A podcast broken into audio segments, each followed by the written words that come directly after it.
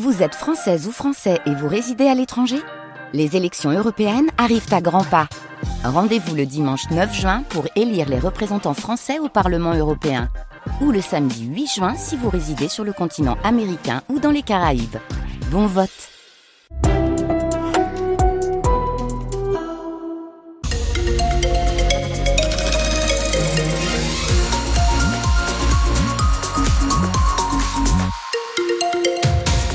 journal de 7 heures avec vous Mathilde. Et avant ça, on regarde euh, la météo. Comment s'annonce le samedi, Maxence? Un samedi sec avec euh, pas mal de nuages dans le ciel mosellance. Même si ce matin on peut apercevoir quelques éclaircies, le ciel va se couvrir en début d'après-midi. Point complet sur la météo du jour après le journal de 7 heures. Et à la une de l'actualité, ça bouge à Borny. Oui, je vous emmène à la boîte à musique où des ados réfléchissent à l'avenir de la médiathèque. La médiathèque de Borny partie en fumée cet été, c'était euh, pendant les violences urbaines après la mort de Naël. Alors le bâtiment doit être euh, démoli la semaine prochaine, mais quoi faire à la place? À quoi doit ressembler la future médiathèque de Borny? Pour répondre euh, à ces questions, les animateurs de la médiathèque et la société Kaleidoscope décident de demander directement aux ados du quartier Bradley de Souza.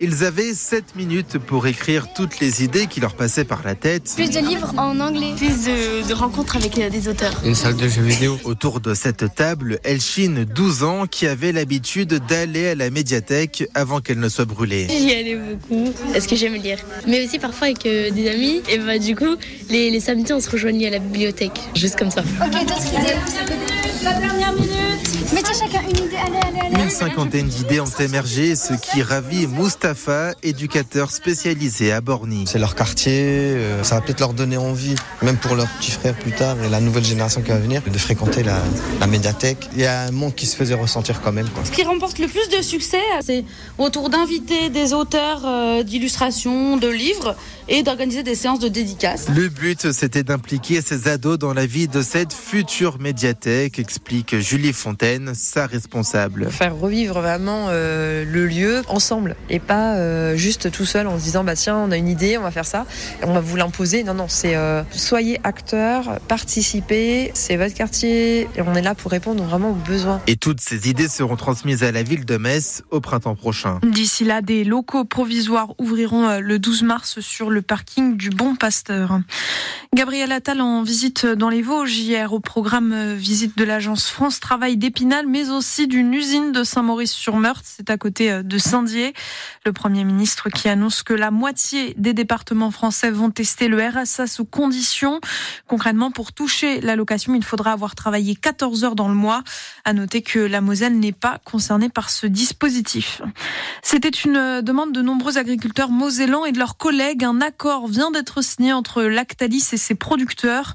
Le prix du lait est donc fixé à 425 euros les 1000 litres. C'est 5 euros de mieux que la dernière proposition faite par Lactalis. Vous allez sûrement croiser des bénévoles au chasuble rose en allant faire vos courses. Oui, parce que la grande collecte des Restos du Cœur, c'est aujourd'hui en Moselle. Des bénévoles se mobilisent aux quatre coins du département. Dans l'ouest, ils sont un millier à tendre des flyers, récupérer des denrées, faire des cartons. Et les habitants de la métropole se montrent généreux, comme à la sortie de ce supermarché de Moulins-les-Messes. J'ai donné de tout, des conserves, des pâtes, de la sauce tomate et du chocolat. Je pense qu'il faut partager, il faut donner à ceux qui ont besoin. Voilà. Il y en a qui sont dans le besoin vraiment, vraiment total. Merci beaucoup, monsieur. Mais de rien. Passez une très bonne journée. Merci à vous. C'est pas un petit geste comme ça qui va changer notre vie, mais ça peut changer celle des autres, quoi. Donc euh, voilà, pour ce qu'on fait ça. Bonjour, monsieur. Merci beaucoup à vous.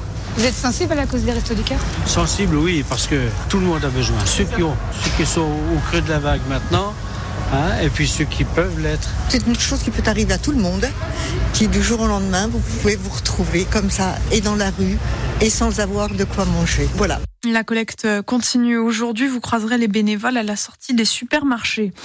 Des perturbations à prévoir sur la ligne entre Thionville et Apache. La CGT cheminot dépose un préavis de grève. Le syndicat dénonce la suppression d'un poste d'aiguillage à Apache et la mauvaise gestion de cette ligne.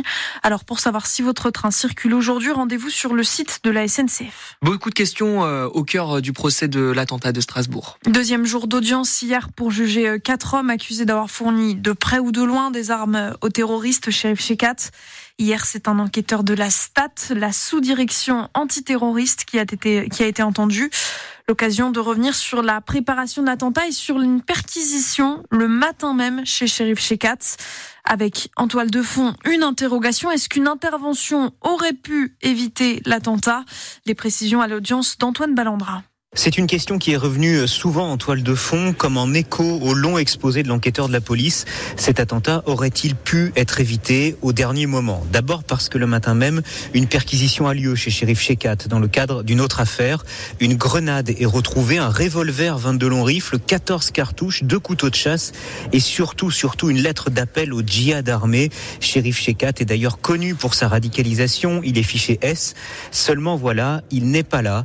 Alors s'agace un avocat à l'audience. Qu'est-ce qui a été fait entre 7h du matin ce 11 décembre 2018 et 17h50, l'heure où les caméras vidéo de la ville filment malgré elle le terroriste en plein repérage rue des Orfèvres Maître Spano pour les parties civiles, cet homme qu'un fichier S radicalisé, disparu des écrans radars en plein marché de Noël et pu ne pas être recherché en urgence. Un autre avocat pose l'autre question qui brûle les lèvres. L'attaque a-t-elle été précipitée involontairement par cette perquisition du matin?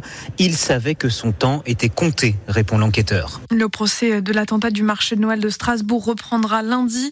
Des agents de la DGSI et un policier doivent maintenant être entendus.